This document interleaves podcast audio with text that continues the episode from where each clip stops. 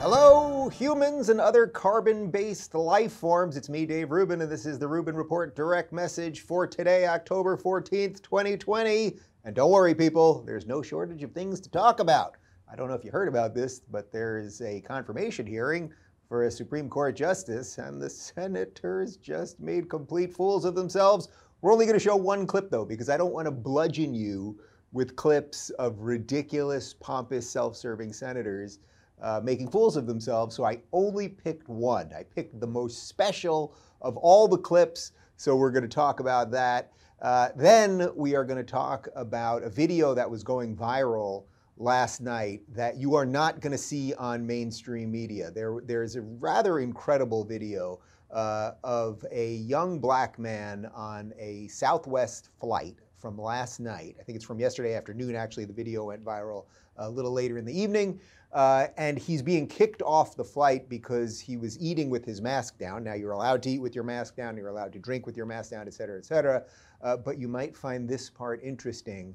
Uh, he had a Trump 2020 mask and he had a Black Voices for Trump hat. Do you think that might have had something to do with it? He was then kicked off by, uh, by a white employee of Southwest and the woman videotaping it was actually traveling with him. Uh, she teaches Constitution all over the country. They were traveling. He was doing some video work for her, and they were traveling to talk about the Constitution together. Uh, I actually just interviewed them a little bit before we're taping this. I got assurances from them that nothing that you don't see in the video happen that would have been warranted to uh, allow them to be kicked off. Uh, so I interviewed both of them. Uh, it's just about a 12 minute or so interview that I think you guys will find really interesting. And, and the reason I wanted to do it, of course, is because we know that if a young black man was kicked off a flight, in normal circumstances, this is the type of story that the media would say we're systemically racist, this is racism, Southwest is racist, everyone should be fired, et cetera, et cetera. But because he was wearing a Trump mask and a Black Voices for Trump hat, somehow I'm guessing this ain't gonna be on CNN today. This ain't gonna be on MSNBC.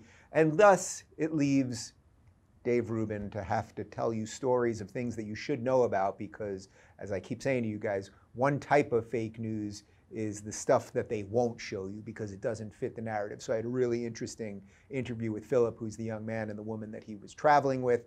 Uh, and then the third story I wanted to do today is actually not current events. You know, I, I always tell you guys, I don't want you guys to just be obsessed with current events. I don't want to be obsessed with current events. But sometimes something comes across my desk that feels right for the moment that doesn't have anything to do with necessarily what's happening today. And yesterday I saw a video uh, posted by Rita Panahi, who's an Australian journalist uh, who I've had on the show, and I've been on her show when I was in Australia. And she's one of the really, really great.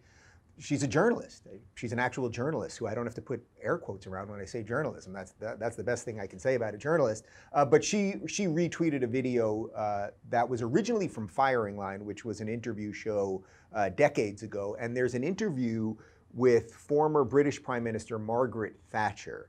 And in this two minute interview, which we're going to show you the clip of, she talks about how the labor movement, which in effect is sort of our Democratic Party here uh, in America, so meaning our left, how it sort of always gets led by its worst elements, and that how a small group of people can sort of expand and keep everybody in a constant state of fear, and that's why the thing gets so out of control. And I was watching it going, yes, this is literally exactly what I've been saying about our Democratic Party and why the good Democrats have nothing to do to stand up, or they just have no ability, basically, to stand up against the radical left elements and the progressives and the Marxists and the rest uh, and the rest of it. Uh, but before we get to that, I wanted to tell you guys a little bit about Ancestry.com. You know all about them.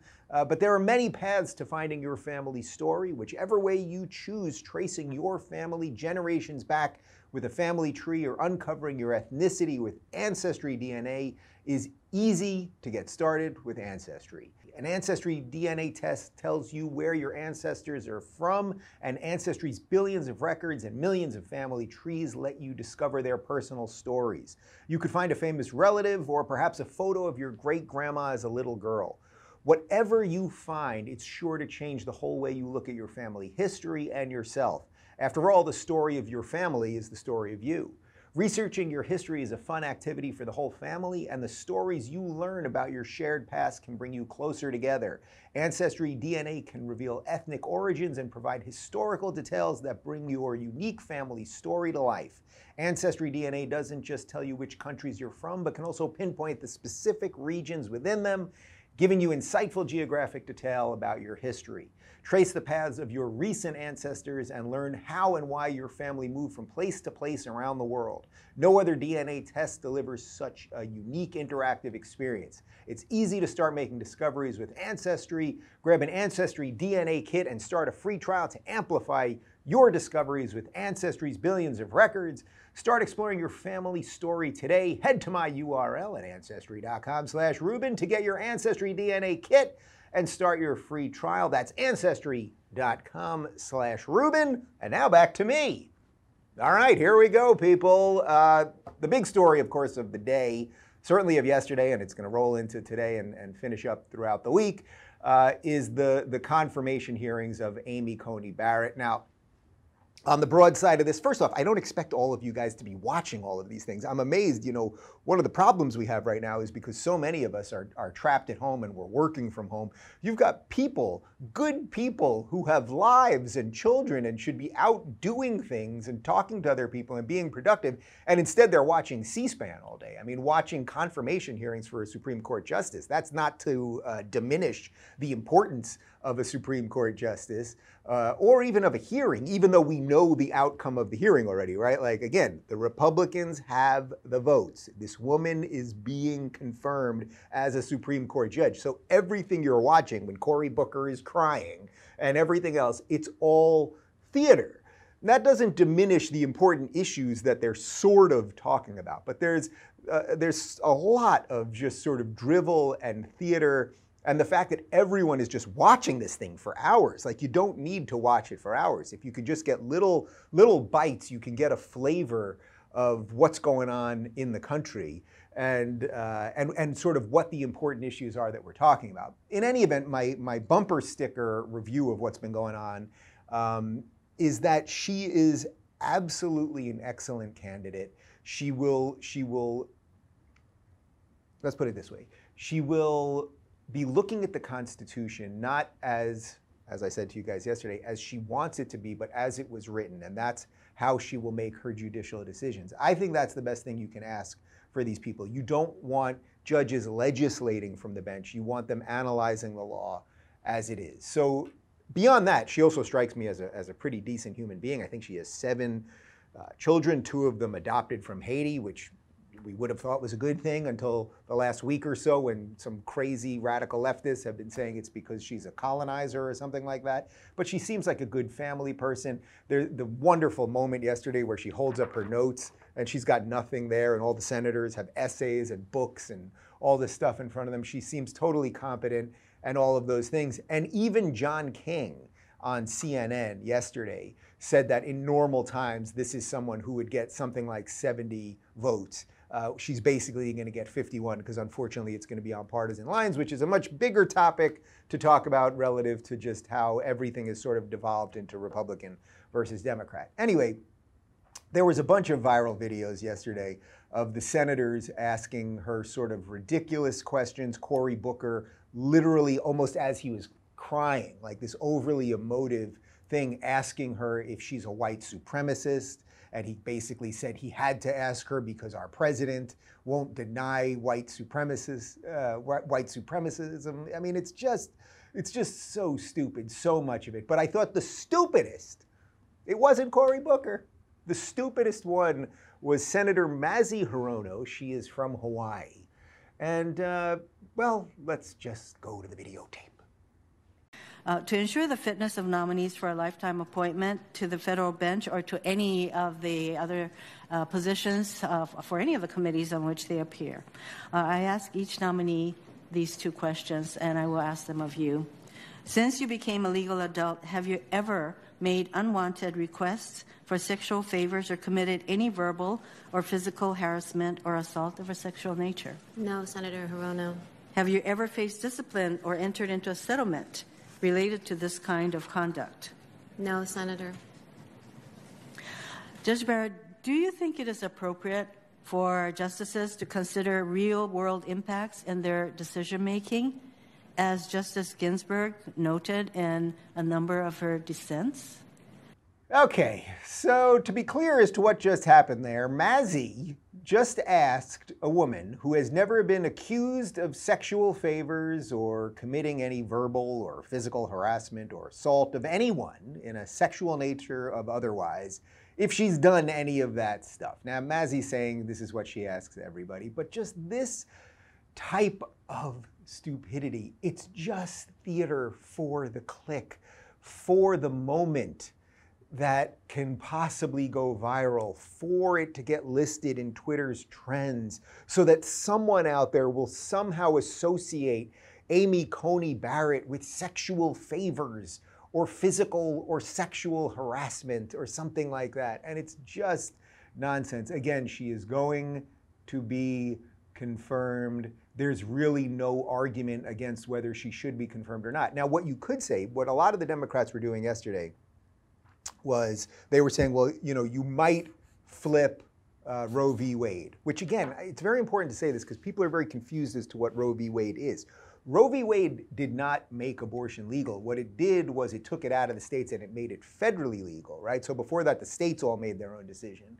Um, so as a, as a small government guy and someone that believes in federalism, for me, even though, as many of you know, and by the way, many of you criticize me for, uh, I lay out an, a, a, begrudgingly pro-choice argument in my book, which is that in the first trimester you leave it up to the woman, and I, and I lay out all the reasons for that, and I'm, and I'm more than happy to continue that discussion and, and, and disagree with some of you guys on that. That's just fine.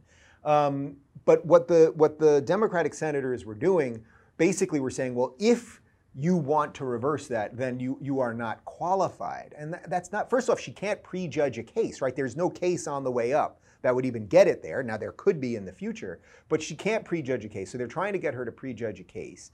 Um, and so that in and of itself is bad. But also the idea that just because a case, just because there's a, a, a decision that has been made in the past, the Roe v. Wade decision, just because a decision has been made in the past, that a judge isn't allowed to potentially disagree with the decision, that, that doesn't really make sense. So the two they were trying to get her on, basically, the implication was you hate women because you're going to want to flip Roe v. Wade, even though she has not said that, um, and that she will further dismantle Obamacare, the Affordable Care Act, even though she has not specifically said that. And, and of course, will there be cases that get up to the Supreme Court about the Affordable Care Act? Of course there will.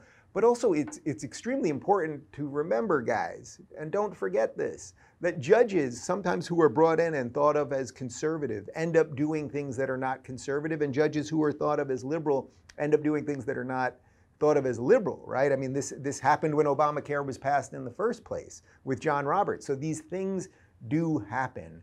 But the, the, the bumper sticker, as I said before, is that she is going to be confirmed she strikes, I think, pretty much everybody as a decent person. And just watching, unfortunately, the Democrats, you know, are you a white supremacist? Have you ever sexually assaulted anyone? It's like, man, you guys really blew your load with Brett Kavanaugh. You went all in on trying to destroy a human being with Brett Kavanaugh, and now this is what you're left with. You're left with nothing. You're left with knowing that you're holding a farce hearing because she's going to be confirmed, and the fact that you're just throwing out crazy nonsense because you got nothing left to do. All right, guys, before we move to the second story, I want to talk about Second Thoughts, the board game.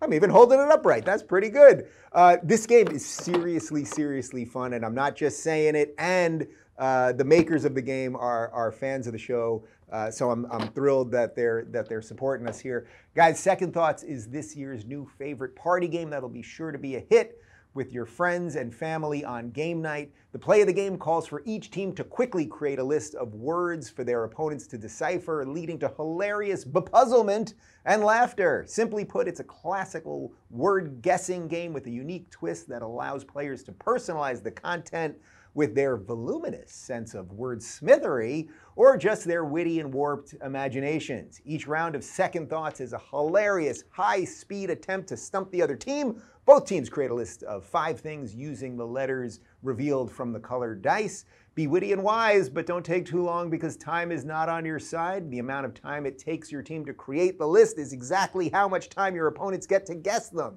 Second thoughts the quick thinking versus fast talking party game. How am I doing on fast talking? Not too bad. Get yours today at secondthoughtsthegame.com. That's secondthoughtsthegame.com or at your local Target store. And now back to me doing the show.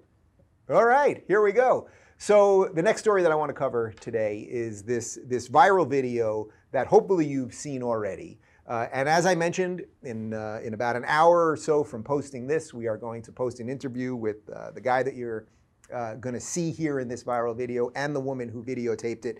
This is video from a Southwest Airlines flight from yesterday where a young black man who ju- he just happens to be black, okay, uh, he is uh, he's eating some nuts, I think it is. He's eating some nuts, and I think he had a cup of coffee on a Southwest flight, and he was kicked off a flight.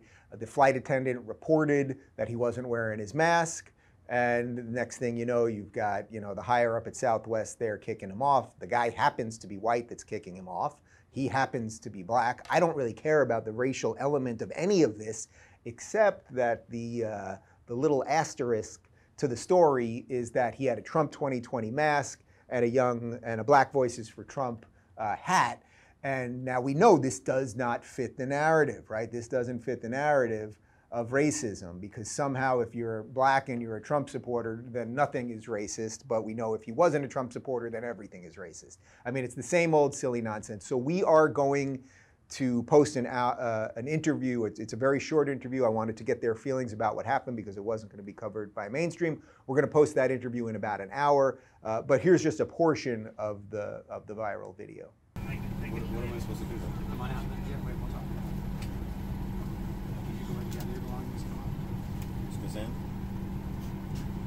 Can you tell us the policy that prevents him from taking his mask off while he's eating, please?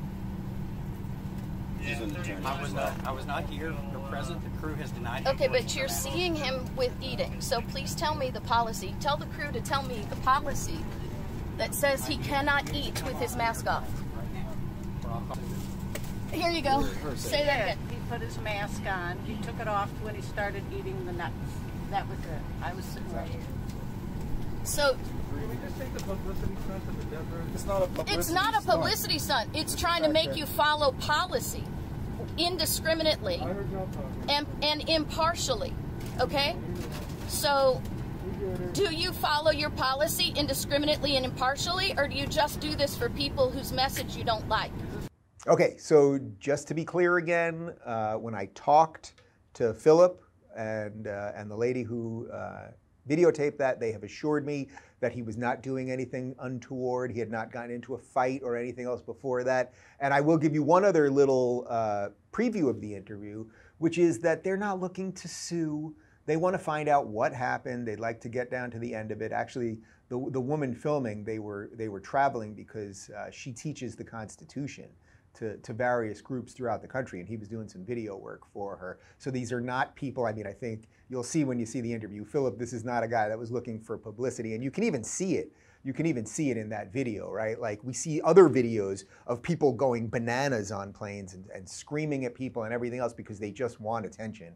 And this clearly was not the case with the guy. So that'll that'll be up in about an hour. And I just want to cover uh, one other thing today, and this is not pure current events. Um, but I did see a video that was uh, shared by Rita Panahi, who, as I mentioned, is a, is a journalist uh, in Australia, an actual journalist. And it was a video from Firing Line, which was an old interview show back in the day. And they had interviewed Margaret Thatcher, who's the former Prime Minister of England.